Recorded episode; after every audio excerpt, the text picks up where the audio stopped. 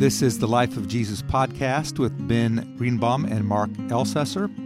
For a full year, we're looking at the life, teachings, and works of Jesus from the four Gospels Matthew, Mark, Luke, and John, put together in one chronological flow. Ben, hope you had a good Christmas with your family and with, I hope you got everything you wanted, including maybe a new vacuum cleaner.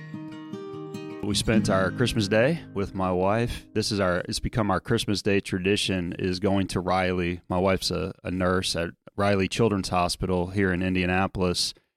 And uh, typically because we get off, she gets off every year for Thanksgiving so we can travel to New Orleans, which means that she works every Christmas. And so we spend uh, take the gir- our my two girls and we go to Riley Hospital for our Christmas day meal. What a good idea and what a blessing. It is. It really is. Good way to be together and and kudos to Sherry. Yeah, one of the one of the to that. heroes. Uh, the nurses and doctors and others are heroes, especially during this this season that we're going through as a world. So, way to go! That, Yeah. That's pretty great. Yeah. But we're going to talk today about some of the very early early years of Jesus' ministry. So we've we've fast forwarded thirty years when he begins his ministry. And let's just jump into the the baptism and temptation of Jesus today. If that sounds okay with you. Yep. All right. This guy named John, John the Baptist. We talked about him in previous episodes a little bit, and how he was he was born. He was prophesied. He became the person who was the forebearer. And it says uh, it says in Matthew chapter three, we're going to spend some time in Matthew 3, I think, today a little bit. But Matthew chapter 3, verse 4, that John's clothes were made of camel's hair. He had a leather belt around his waist. His food was locusts and honey. Uh, ben, like, what was the period of your life when you just dressed or ate really weird?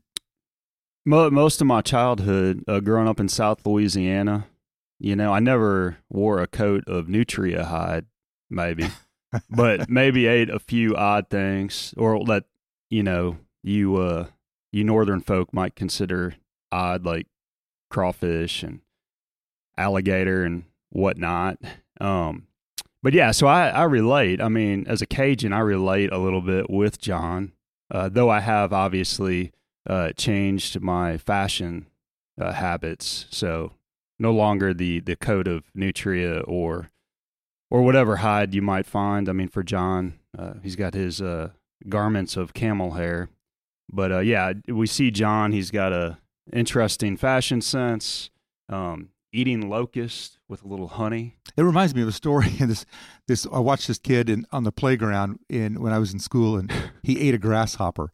And I just thought, well, that kid is both my hero, and I think he was the strangest kid I'd ever seen in my life. So he must have been like a John the Baptist wannabe or something. Maybe full confession, I have eaten baked uh, or fried um, grasshopper. You, you really and- are from the deep I'm south. and, and chocolate covered grasshopper. They're not actually bad. You know, whenever someone tells me something's not actually bad, that doesn't mean actually it's actually bad. good. Right. It didn't taste like chicken. I'll tell you that. So here we got John. He's like he's a strange dude wearing some strange clothes, eating some strange food, and yet he had this attractional, influential aspect to him. Maybe it was kind of like people showing up to watch, you know, a house burn down or showing up at a at a big old car crash. I don't know, but nonetheless, it worked. And it says in Matthew 3 5 that people went out to him from Jerusalem and all Judea and the whole region of the Jordan, confessing their sins. They were baptized by him in the Jordan River. So he was really calling people to a season of repentance and mm-hmm. forgiveness. And they were they were showing up. They, they they were being noticed. It was it was something that really impacted people's Mhm. lives. Uh, what about what about you? Like when you were, what was your baptism story? I don't know, if I've ever asked you that. So Well, I was baptized as an infant, um, but uh, my confirmation uh, story. Yeah. Was actually oddly enough, I, I came to faith in a confirmation class going through the Westminster Shorter Catechism. Uh, crazy enough, and Is that so- because the longer catechism's just too hard? something like that? Okay. I don't know the, the shorter works. toward the yeah, the, the shorter is the means to the longer. Yeah. uh, right? But uh, yeah, I just got completely captured by this uh, sense of uh, justification, uh, God's work to justify me, to make me right through Christ, uh, not through my own merit, and just grabbed hold of, of my heart, which ultimately led me to make my uh, confession of faith uh, before the congregation where I accepted Christ. And uh, so that's kind of my, uh, when I think of baptism story, when I see the story of John and I think of the story of, of people uh, not just coming to see the show or this odd guy, but their hearts truly gripped uh, by this message of repentance that John is preaching. I think about that that moment when uh, that my heart itself was gripped, um, and I came to repent and con- amen. confess Christ as Savior. Yeah, I, that's that's awesome. I, I remember mine as well. My my baptism took place when I was I don't know maybe eleven years old. I don't really Yeah. remember exactly when it was, and we had a a baptismal. You know, I called it the tub. Right, It was behind the choir loft. A big curtain was in front of it, and uh, myself and some of my my buddies, uh, Mark and Kevin, and some others that I went to church with, we we uh, it was kind of went through the confirmation process, but Yeah. it was a meaningful, powerful moment in my life to be Yeah. to be baptized as a young boy, as Yeah. a preteen probably, and to set my my faith on course to to be a follower of Jesus in my life. I, I I wonder if that's what's happening here to a degree. Of course, they were being baptized, but didn't know who Jesus was because Right. Jesus shows up later in the story. They were being baptized for re- for the forgiveness of their sins. They were repenting yeah, from from their sin and, and being forgiven. And then, but John, you know, he, even though he's he's having some success at baptizing people here in Matthew three, still he he doesn't just stop there and take it easy on people. no, He he speaks out to the Pharisees and Sadducees, two of the leading religious sects of the day that were kind of in control of the way people did their Jewish faith in Israel. They showed up to either witness or to do something at this baptism. And it says in Matthew 3 7, here's what John says to these religious scholars, the religious elite of the day. He says, You brood of vipers, you, you pile of snakes. Who warned you to flee from the coming wrath? like everyone else is coming out here for repentance. If you're showing up, who warned you? He said, Why don't you start producing fruit in keeping with repentance? I don't know if that's like in chapter three of the book, you know, how to win friends and influence people.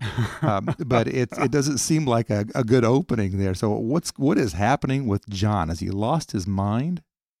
No, I mean John's given a prophetic word. You know, he sees uh, these religious elites, these religious scholars who have ultimately, in many ways, taken advantage uh, of the people who are self righteous, who see the sin before them, and rather than uh, even looking into their own hearts to seeing areas of repentance that are needed, they kind of see uh, the people uh, through the lens of sin. They see themselves through the lens of self righteousness and they kind of look at God as, "Hey, you're lucky to have us on your team." I mean, John's he's not afraid. No, He he he dresses weird. He eats weird. He he confronts people in a weird, if not dangerous way. But he also has a clear understanding of his relationship with Jesus, hmm who he's related to in, in some kind of a way. And he speaks this in Matthew 3, verse 11 I baptize you with water for repentance.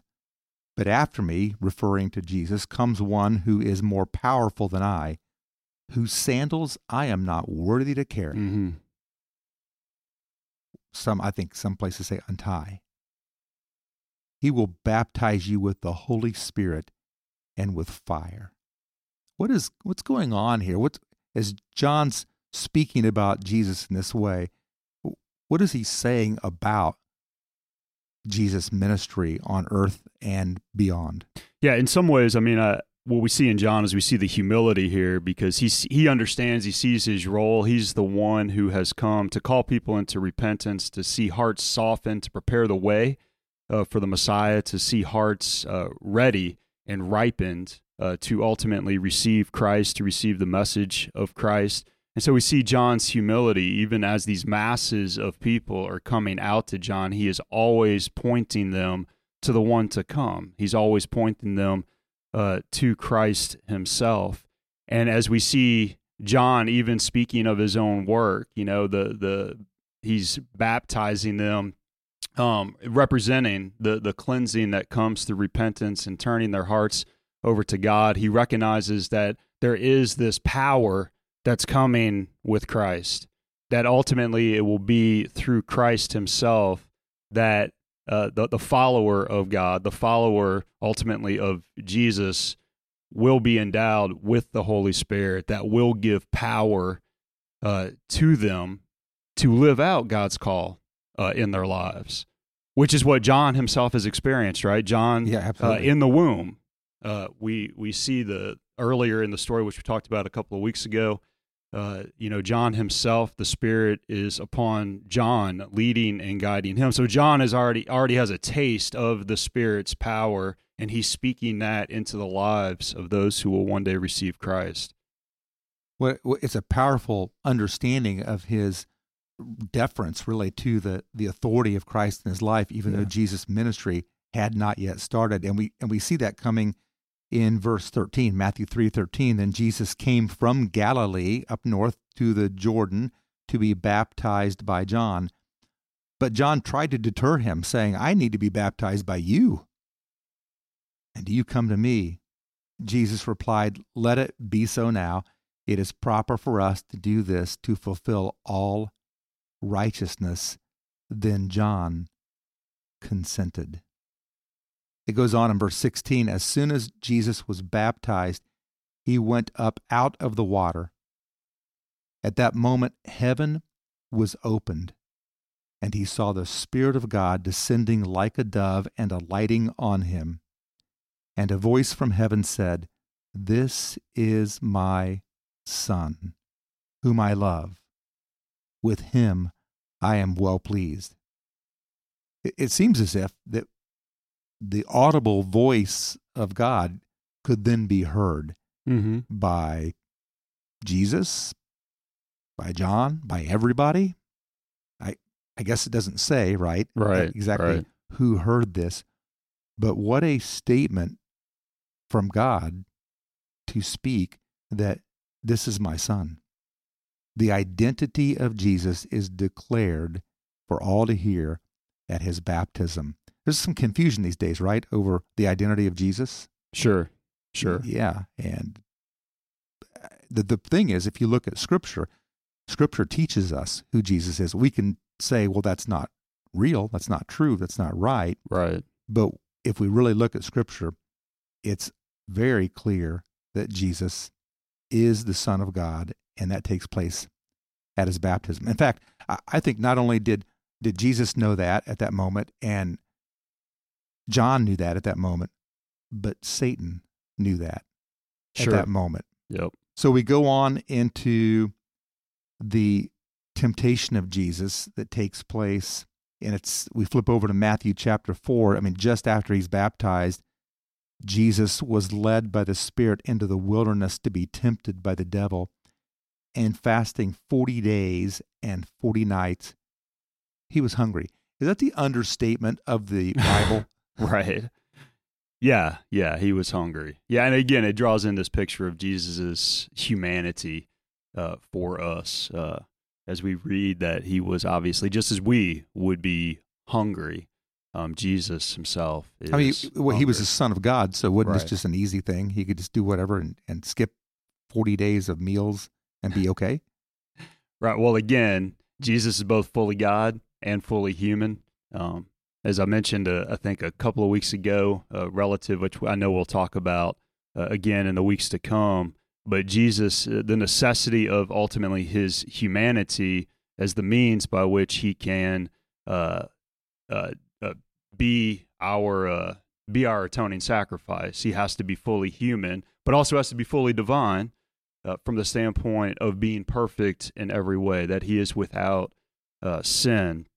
Um, and it's just fascinating to me this whole narrative here, you know, from from Jesus' baptism uh, through the temptation uh, that we see uh, here in, in, the wilderness. You know, from the baptism, we see uh, Jesus ultimately, though perfect, imaging himself, um, identifying himself ultimately with a sinful humanity.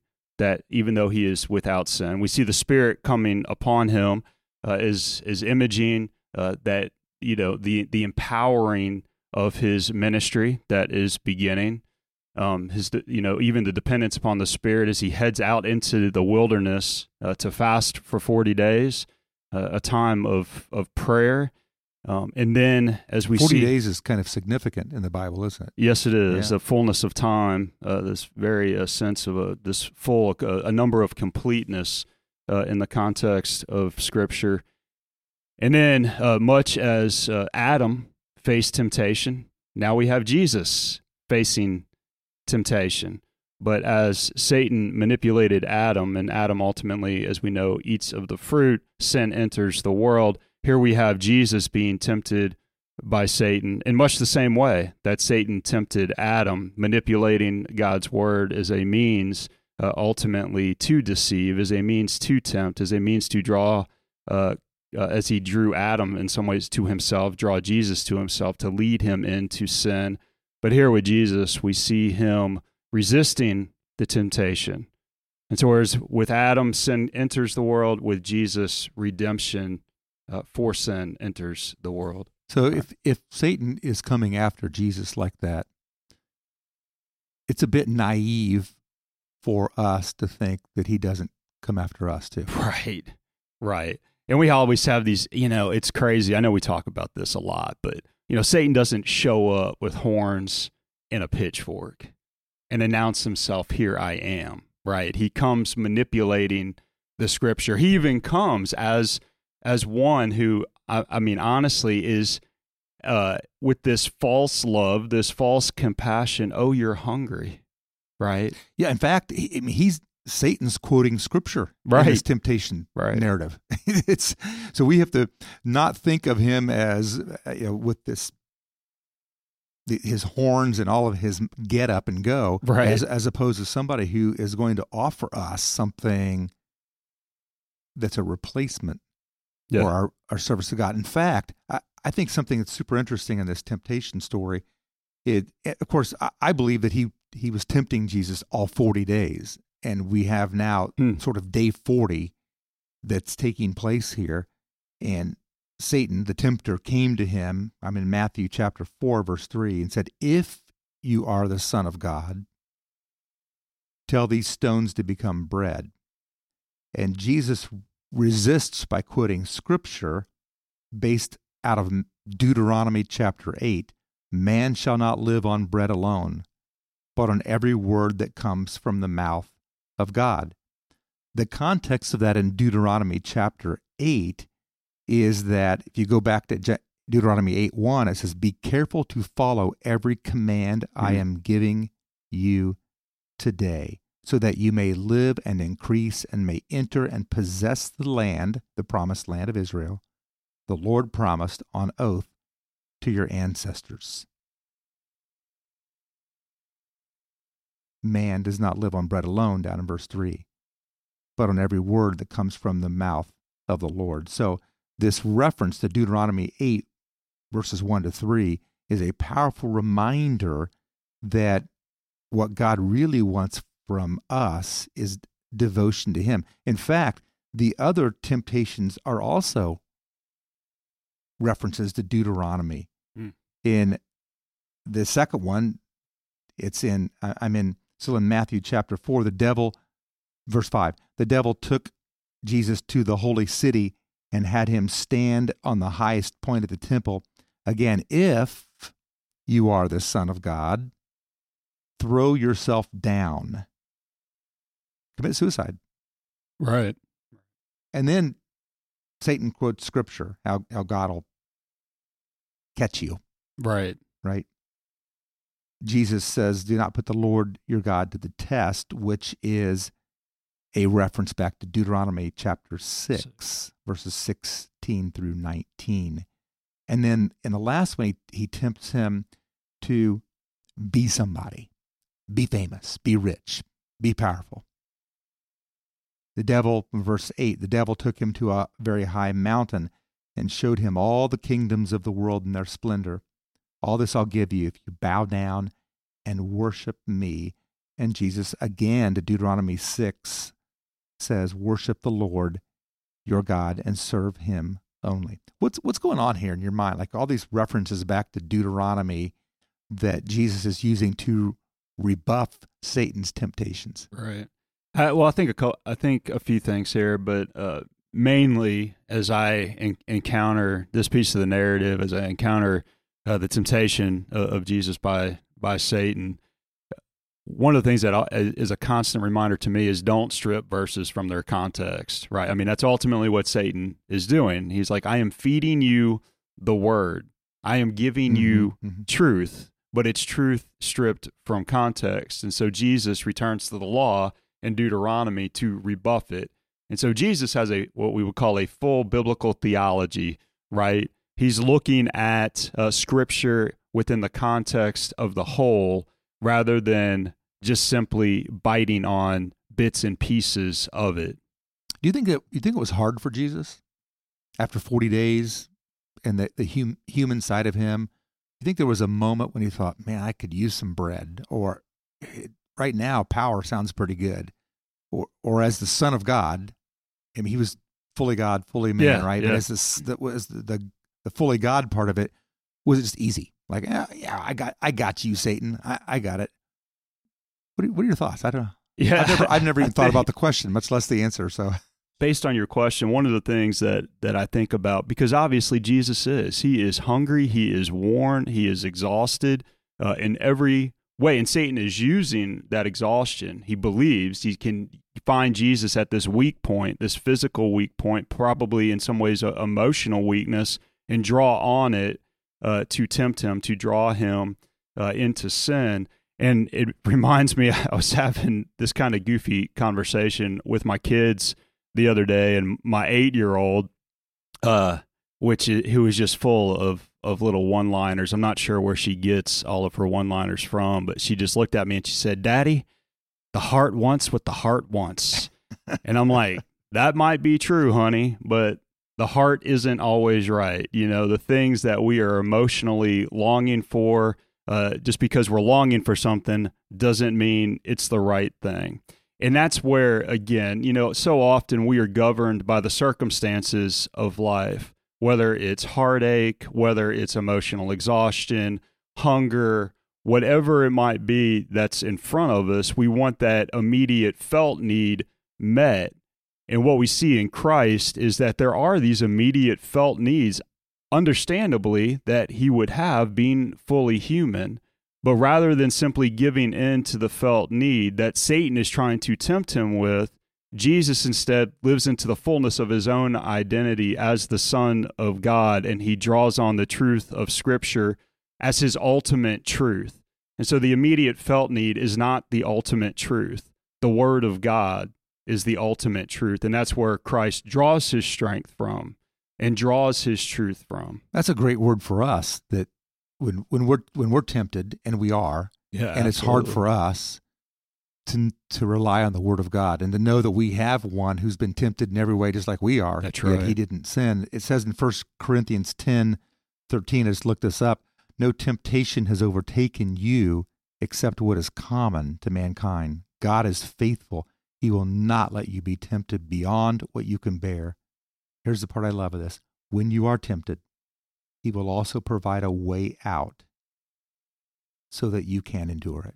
Amen. And perhaps that way out is the word of God. It's it's the it's the relationship with Jesus Christ who was tempted in every way just like we are, Yeah. right? the Word of God and the power of the Spirit. I, the Yeah. the I'm going to close this off just with the last last verse there, and it says in Matthew four eleven, the devil left him, and the angels came and attended to Jesus. Hmm. But I like what it says in Luke's account.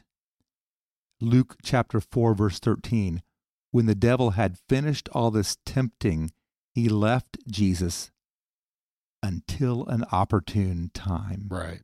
It wasn't over. It was Satan's retreat, not defeat. And he would come back at Jesus again and again and again, and most famously, there right at the time of his arrest and crucifixion. Good stuff today. Amen. Yeah. Yeah. Yeah, good insights to that. Folks, if you want to jump in deeper, go to our church's website, fishersumc.org, or our church app and click on the Life of Jesus link. That will take you to more elements in this year long study of the life of Jesus. And you can do some gospel readings and devotions and poems and all kinds of goodies that will help you really just draw closer and closer to Jesus. And uh, maybe next week we'll take a look at some of the early followers and even the early opponents of Jesus that come from some surprising sources. Sound good? Sounds great. Looking forward to next week. All right. All right. Have a great week.